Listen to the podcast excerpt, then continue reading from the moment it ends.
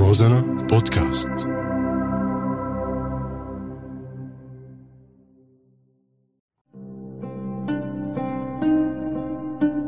بعدك على بالي. أنا ماني مقتنع بكل شيء عم يصير بس عم يصير. القناعة شيء وعدم توفرها شيء تاني تماما. يعني قناعتنا إنه أرض الله واسعة شيء وإنه كل هالأرض ضيقانة علينا شيء تاني. لك شو استفدنا إذا أرض الله واسعة؟ بس تفكيرنا محدود وافقنا مسدود وطموحنا معدوم ورجعنا مقطوع. وفي حدود بيناتنا. لك شو هاللعنة الدموية اللي صابتنا ما عم بفهم؟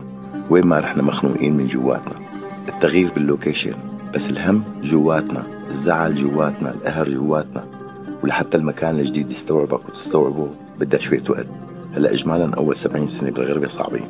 بس بعدين بنتأقلم. نكتة قديمة ما. ما أساسا حياتنا كلياتها نكتة قديمة.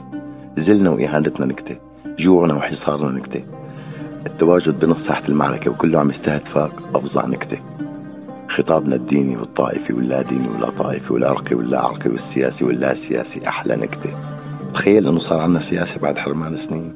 سياسة الأرض المحروقة والخمسمية المحروقة والكرت المحروق. لازم ننحرق كلنا.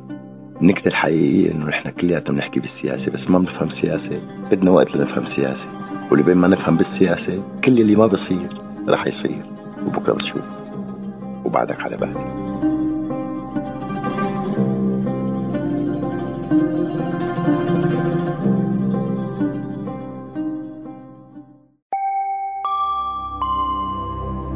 روزانا بودكاست.